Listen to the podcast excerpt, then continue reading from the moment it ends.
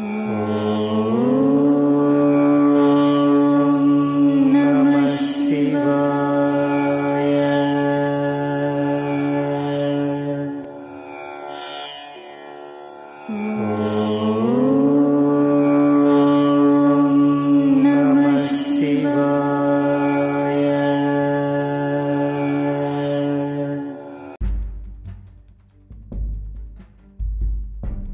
மும்மூர்த்திகள் அருள் புரியும் சுசீந்திரம் திருக்கோவில்.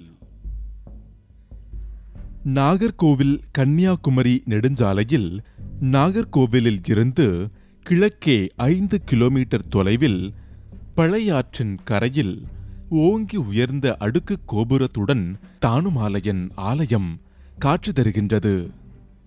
தானு என்றால் சிவன் மால் என்றால் விஷ்ணு.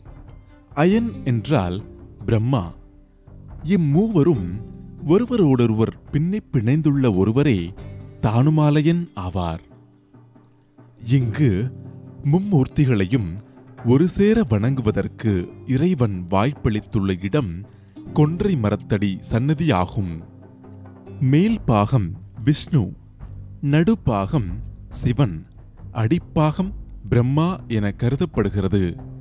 இவ்வாலயத்தின் நந்தி வெள்ளை நிறத்தில் மிகப்பெரியதாக உள்ளது. இந்த நந்தியின் உயரம் பனிரண்டு அடி அகலம் ஆறு அடி நீளம் இருபத்தி ஒரு அடி ஆகும்.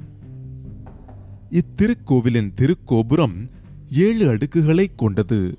தொலைவில் இருந்தே நம்மை வரவேற்கும் இக்கோபுரம் ஏராளமான சிற்ப வேலைப்பாடுகள் நிறைந்ததும் ராமாயணம் மகாபாரத கதைகளை பச்சிலை சாறுகளைக் கொண்டு கண்ணை கவரும் வண்ணம் ஓவியங்களாக தீட்டப்பட்டுள்ளதும் காண்பதற்கரியதும் ஆகும்.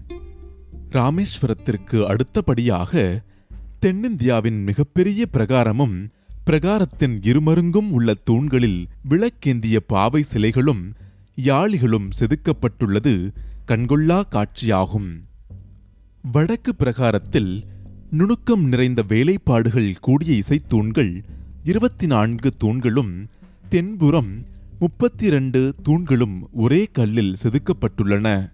இவற்றை தட்டினால் சப்த ஸ்வரங்களை கேட்கலாம்.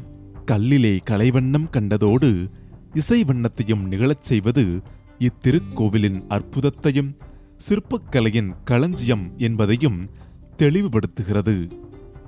குலசேகர மண்டபத்தில் உயிரோவியங்களோ என்று வியக்கத்தக்க வண்ணம் அமைந்துள்ள இரு சிற்பங்களின் கையில் உள்ள நகங்கள் சூரிய ஒளி படும்போது உயிருள்ள உடலின் நகக்கண்கள் போன்று தோற்றம் தருகின்றது.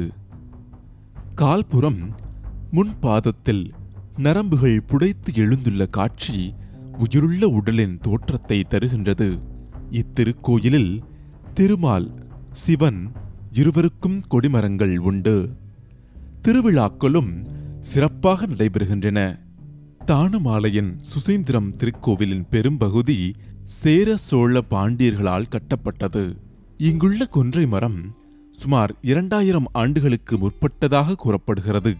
மீண்டும் மற்றொரு கோவிலுடன் சந்திப்போம்.